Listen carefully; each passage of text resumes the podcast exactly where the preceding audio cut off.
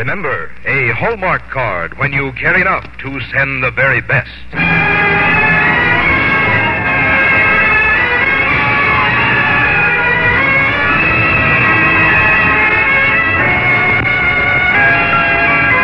Tonight from Hollywood, the makers of Hallmark greeting cards bring you James Hilton's Appassionata, starring Charles Boyer on the Hallmark Playhouse.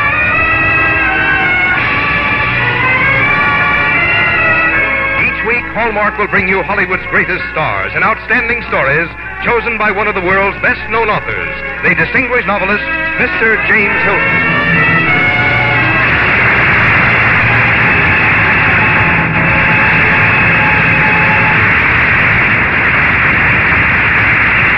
Good evening, ladies and gentlemen. This is James Hilton. Tonight on our Hallmark Playhouse, we present a story of my own called Appassionata. I remember how I enjoyed writing it because its hero is a great pianist. Call him Andre. And I am proud tonight that the distinguished actor Charles Boyer is to portray him. And now a word about Hallmark cards from Frank Goss before we begin the first act of Appassionata. Hallmark cards are like stories from daily life. There are Hallmark cards that are chapters of laughter and tears, with their expressions of gay, good cheer, and warm understanding. They mark the gala events of birthdays, anniversaries, holidays. For every day is a special day to someone dear to you. And every Hallmark card is very special because it speaks for you. And that Hallmark on the back speaks a special message, too. It says you cared enough to send the very best. Now, Hallmark Playhouse, presenting James Hilton's Appassionata, starring Charles Boyer.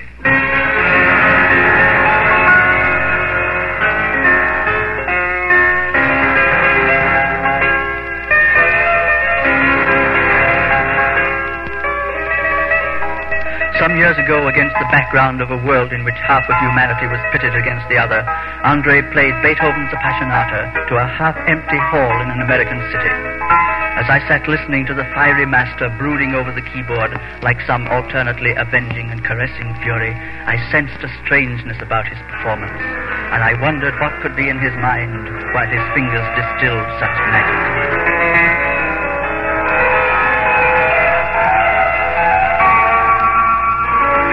That smile, and hands that touch, and voices that praise. Thirty years of concerts. What has it all meant? That life of applause. Loneliness in trains that leave at midnight, travel without discovery, sightseeing without vision, crowded streets, faces in auditoriums or reception rooms. Only here and there, like stars in a dark sky, are the voices and hands and faces one really remembers. Terry, my beloved Terry, my wife. A quarter of a century ago, we spent our honeymoon at Mushroom Lake. Andre, look about you. Those meadows sloping gently down to the lake. Let's never leave this paradise. Mushrooms, Terry. Mushrooms growing here in the grass. Tonight I'll fix you a dinner fit for a queen. But Andre, how do we know they aren't toadstools? Oh, they're not. I'd stake everything on it. You are a gambler, aren't you? a lucky one, darling. I warn you. oh, Andre. Besides, I know these are not toadstools. When I was young in Europe, I earned money by picking mushrooms. I wish I could be more like you. There are no dull colors in your life. Everything is brilliant. I'm your opposite. Cool and quiet. You're hot and quick-tempered. and all over in five minutes. All over in a lifetime me. I love you, Terry. And I love you. You. Even if you are a genius. Uh, how did you know? I read the papers. Oh. A critic said you played the Appassionata the other day as if you had wings on your fingers. Wings. But how they would get it away. Listen, I'll tell you about the Appassionata. I can play it as often as I like, but I cannot always count on hearing it. Sometimes I can hear it without playing it at all. Would you believe I heard it once on the subway? The not on the subway? I can't really believe that. But it's true. Well, you insist. Why do you suppose it happened? It was because I had just met you. Andre. I was thinking about you, and I had one of those perfect moments of happiness that fitted over my soul like a glove. Oh. My funny little cool way. I've never been so perfectly happy. Well, your funny little cool way, you're not cool at all. Ah, Have you really discovered that much? I've guessed it all the time. And shall I tell you what I guessed about you? What? That your bark is worse than your bite. Oh, my bark. But my bark is very good indeed. my Johann Sebastian bark, I mean. he was a very accomplished artist.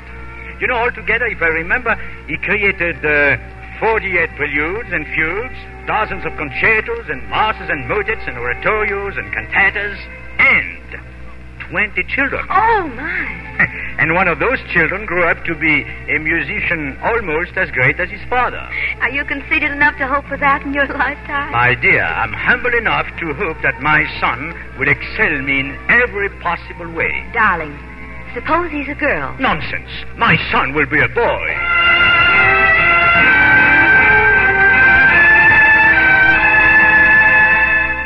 My prophecy was right. Our child was a boy, and we named him Joseph, Little Joe. At the christening, Terry whispered to me, I'll never doubt you again, for you are the luckiest gambler alive. How right she proved to be during the next ten years. I could not lose at anything. We were celebrating our 10th anniversary with Jerry Rugby, my manager and best friend. I can recollect the moment he and I went into Joe's nursery and found him asleep. I was carrying some Beethoven records. Uh, Wall Street's up again, Andre. I do wish you'd sell out some of your stuff. Frankly, I don't like the way things look. Hmm?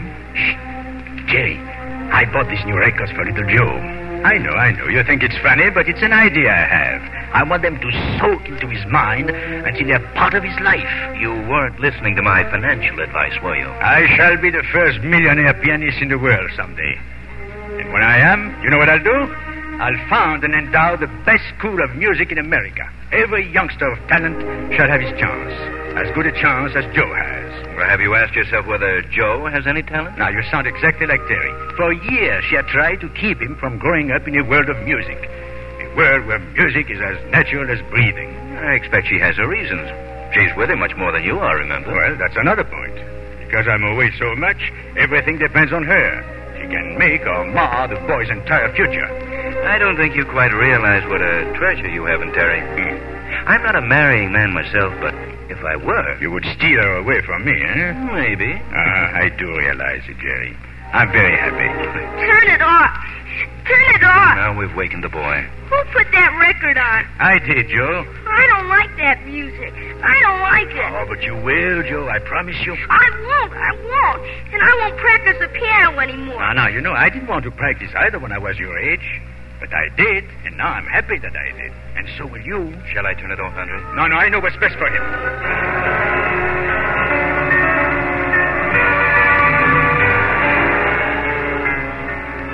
1928, a year when there was still fantastic optimism in the air. As for my career, there were more bookings and more tours, but less time for Terry, and less time to make my son realize music was the most important function of his life. One evening, in Texas, after a concert, I met a woman who introduced herself as the Baroness Reifenwald. She was a patron of the arts and uh, very beautiful. Andre, now I've got you alone at last. I can be very personal and ask how you like America.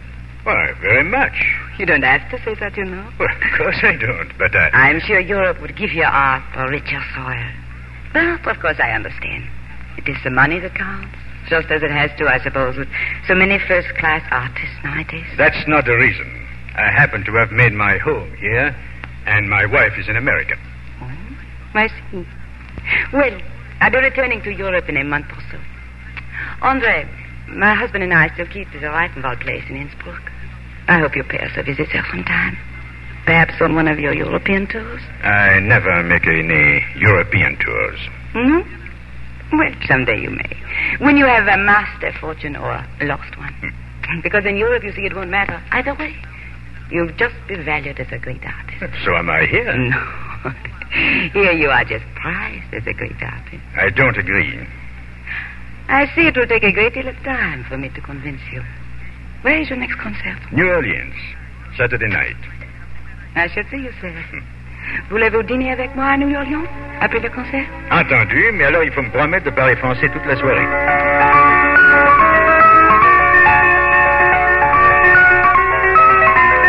Nineteen twenty-nine, more concerts, more paper profits in Wall Street, more little tips about Joe's upbringing.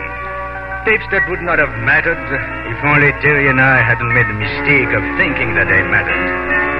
Then came an offer of an Australian tour on very good terms, and Terry herself, surprisingly, urged me to take it. You know I love you, don't you, Andre? Yes, I do, but that's not a reason for you to want to see me leave. We're quarreling too much, aren't we? I know. Oh, I'm not saying it's all your fault. Very generous of you. I'm not saying it's all yours either. Now, please, don't be sarcastic. I'm not. I'm deadly serious. I love you, and I love our lives together. But there's something lost, and one of us has to find it again. Do you remember you once said you heard the Appassionata on the subway? After first meeting me? Yes, I remember. I want you to hear it like that again. Maybe you will someday, somewhere. Terry, uh, Terry, there is some. Well, uh, I don't know how to say it, but, well, what would you say if I told you that I had been very foolish? Good boy for telling me. But of course, I knew all the time. You what? Darling, are you so ridiculously modest as to think you can be seen with a pretty woman without news of it reaching your wife? So you knew? Of course I knew. Now, please understand. She was not important to me. I hoped she wouldn't be. But why didn't you say anything? What's there to say? Well, what is there to say? Everything you've said. She didn't mean anything to you. I believe that. Uh, uh, doesn't it mean anything to you? Yes, it does. It does. But I couldn't say exactly what. It isn't a matter of forgiving. That's easy. But. Oh, Andre, darling. Something lost. Perhaps that was it. Darling, go away and come back again. Oh, my darling. To me, you'll always be as you were at Mushroom Lake. Let's find it again someday. Let's not give up so soon.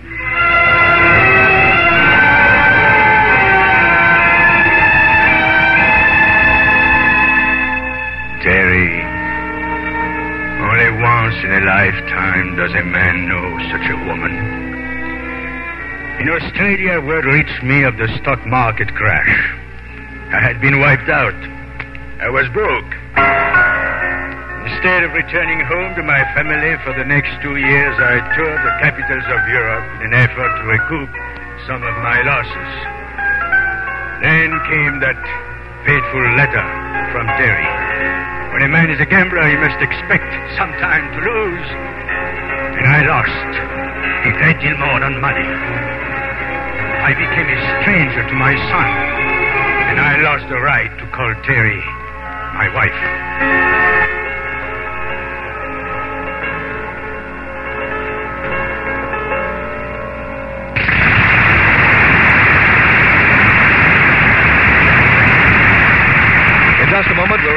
Second act of Appassionata, starring Charles Boyer. There's an old Chinese proverb which says, Words are the voice of the heart. And the makers of Hallmark cards understand this proverb well, for they're experts at making words truly the voice of the heart. You see, they realize it's the messages on Hallmark cards which give them meaning. For greeting cards are not just material possessions that you purchase for yourself. You buy greeting cards only to send to others. And you want cards that will carry something of you across the miles. Your friendliness, your gaiety, your sympathy, your warm affection. And so, Hallmark cards are created to carry thoughts and feelings. For each person, each occasion, there is a Hallmark card to say just what you want to say, the way you want to say it. And Hallmark cards carry added meaning, as you will find if you ask your friends, any group, what name they think of in greeting cards when they want to send the very best. Notice how immediately they answer Hallmark cards. Indeed, it's easy to remember. It would be difficult to forget that hallmark always means someone cared enough to send the very best. Now here's the second act of Appassionata, starring Charles Boyer.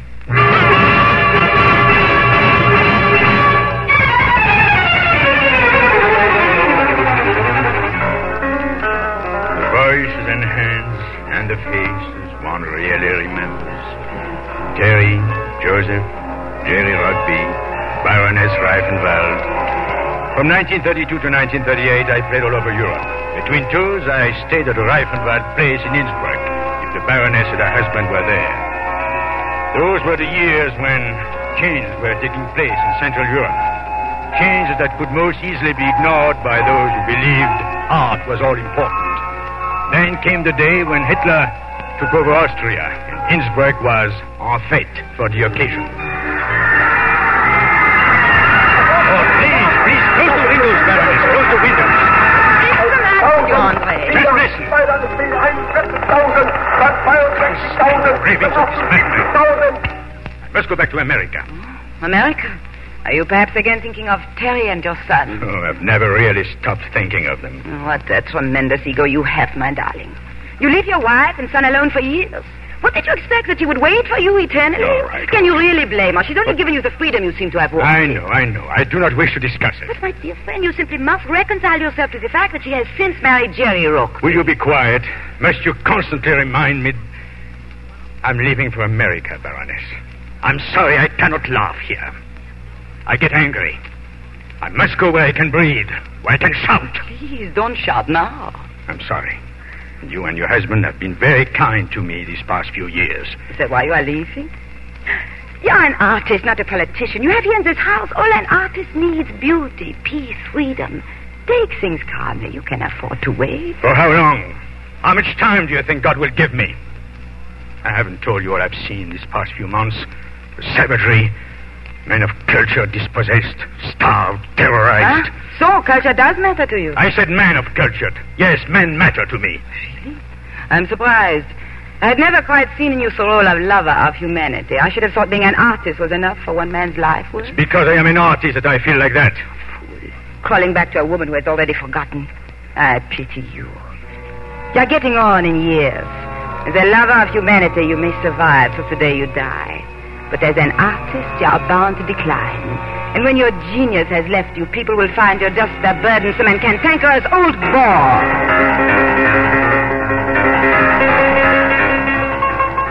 Whom could I look to when I became that burdensome and cantankerous bore? For the Baroness was right. My powers were on the decline. I wasn't playing as well as I used to. Fortunately, there were few in any audience who could make the damaging comparison. On a stifling June day, I arrived in New York for the second time in my life, very tired and suffering from heart strain. The years had presented their account. I was waiting for the steward when the door to my cabin opened, and to my utter astonishment, Jerry Rugby entered. Andre? What? Why did you meet me after? Let's not talk about it now. But I want to know why you came. Did, did she send you? Yes, in a way. She sent you. Oh, I'm glad. Now I understand. No, you don't understand. I didn't want to tell you yet, but I see that I must. I, I can't have you building hopes. Oh, but I have no hopes, Jerry. I wouldn't dream of interfering. Don't think of me as if I had come back. Please. us. Don't talk like that. She's dead. Dear God. It happened about a year ago.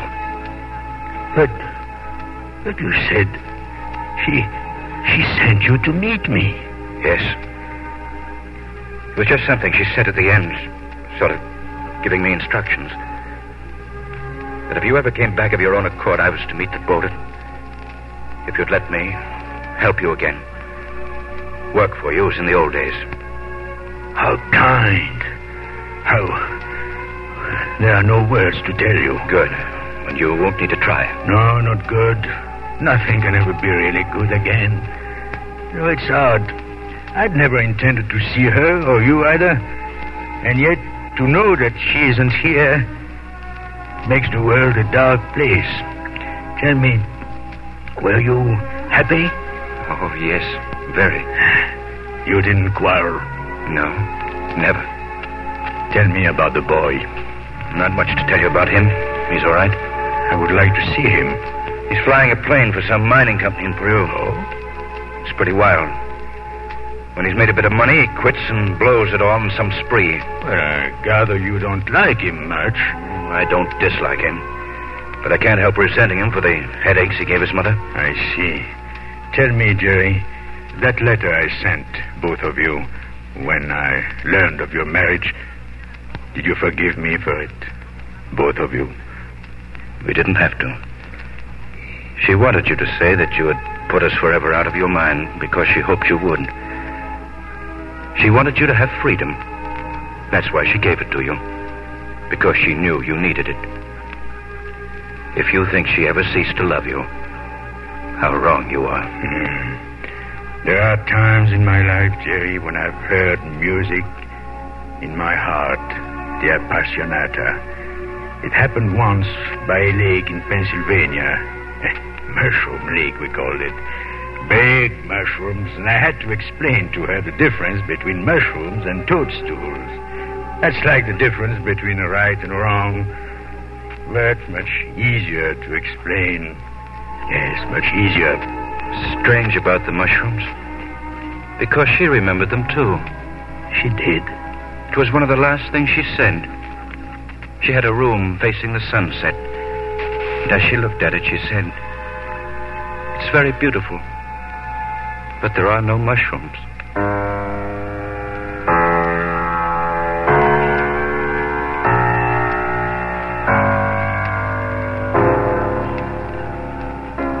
It's strange how it sometimes takes a lifetime to learn certain truths. In my prime, I was the artist to be adored, to be pampered. The people, the audience, what did they matter?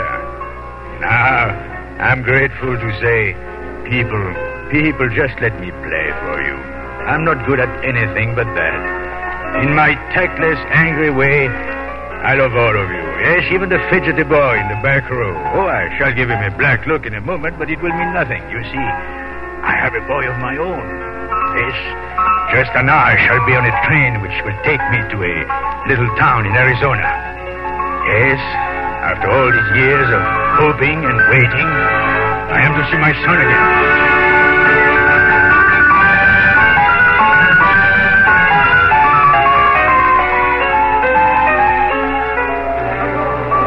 Hello? Hello. Uh, is it Joe. uh, Sit down. Uh, how about a cup of coffee? Oh, thanks. Two coffees. I um, I'm glad to see you, Joe. Thanks. I don't think I should have known you, though. I wouldn't have known you either, except for the papers. Oh, you read about me in them? Sometimes. Not I go for the music section. You'll remember that. um, how long can you stay? Oh, nearly four hours. My train is leaving at 7.20. But, of course, if you're busy, I mean, if, uh, if you have anything now, else... why look for trouble? I was thinking that at all. Tell me, uh, what are you doing here now? Well, I fly a plane for a mining company. Huh? How do you like the music? Uh, oh, fine, fine. Now, that's the kind of tune I can stand. Joe, there's something I'd like to know. You. You couldn't get home to. I mean, in time to see your mother before. No, no, no. I, I was in Brazil. I didn't hear about it till afterward. I'm glad. I'm glad there was a reason. Doesn't help. What I mean is, well, what I mean is I treated her pretty badly one way and another. So did I, one way and another. I can never forgive myself. The one thing she would have hated you to say is that. You mean she talked to you about me? Yeah, she said you were good and great and I should be proud of you. Well, maybe I should. Although I don't think you're quite the sort of person I figured out. but I don't think you are either. With the pot and kettle, anyhow. uh, Joe, uh, how, how do you start the music going again? You mean you've never played a jukebox before? It, no, no. Well, you just put a nickel in that slot. Oh, thanks. Wait. How'd you like to take a ride in my plane? Well, uh, I've never flown at all, believe it or not. How'd you like to begin now? Sure, why not? Fine. Uh, now, you know, sometimes when I take folks up, I give them the whole works just to scare them. Oh, I don't mind. You won't scare me. Still, I gotta remember it said in the paper you've been sick. Oh, forget that. Give me the works. Give me everything you've got. That's funny, isn't it? I, I never thought I'd like you. Well, you have every right not to. maybe. But you're all right. Uh, yeah, you're, you're, you're all right. Joe.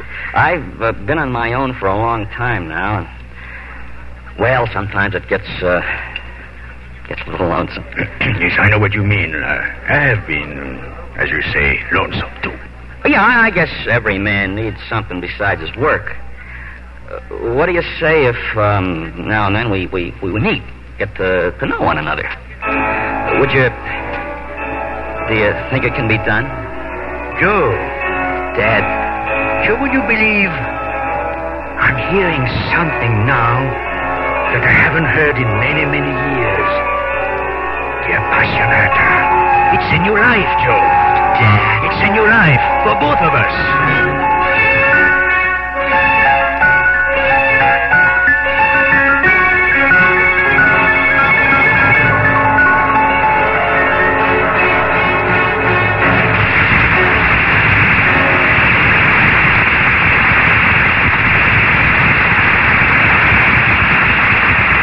Charles Boyer, for your superb interpretation of Andre. And what wonderful piano playing. Yes, indeed, and we are certainly proud of the pianist in our own Hallmark Orchestra, Mr. Victor, Mr. Victor Piemonte. Well, I enjoy playing your Andre, Mr. Hilton. You seem to have painted the human emotions as richly as an artist paints on canvas. And speaking of artists, Mr. Boyer, I think you'll be interested in seeing the exhibition of the International Hallmark Art Award, which opened today in Los Angeles. The prize-winning paintings by French and American artists now hang in the County Museum. Interested, oh, but Mr. Hilton, I'm much more than that. You see, I have almost a family feeling about the exhibition. I attended a French exhibition of the awards at their first showing in Paris at uh, the Galerie des Beaux-Arts. And as I said at that time, I believe that the Hallmark Art Award is a great service to both France and America. Yes, I think we all feel that way, Mr. Boyer. And when do you plan to see the exhibition? Tomorrow, definitely, Mr. Hilton. Well, fine. Let's go together. Well, I shall enjoy that very much indeed. Good night, Mr. Hilton. Good night. As friends of Hallmark Playhouse, I think you all will be particularly interested in this exhibition of the International Hallmark Art Award, because the paintings are winners of $28,000 in prizes given by the makers of Hallmark cards. You'll see the 70 French and American prize winning paintings chosen from nearly 10,000 submitted. You have probably seen stories of the exhibition in newspapers and magazines, like the one recently in Look magazine, for it is one of the outstanding art events of modern times, with the high purpose of stimulating the fine art of two nations and broadening public appreciation of art. Now, here again is James Hilton to tell you about next week's story. I'm happy to announce that next Thursday we shall present that charming actress Rosalind Russell in a delightful presentation of My Sister Eileen. So please be listening. Our Hallmark Playhouse is every Thursday. Our director producer is Bill Gay. Our music was conducted by Lyn Murray, and our script tonight was adapted by Jack Rubin. Until next Thursday, then, this is James Hilton saying good night. Look for Hallmark cards that are sold only in stores that have been carefully selected to give you expert and friendly service. Remember Hallmark cards when you carry it out to send the very best.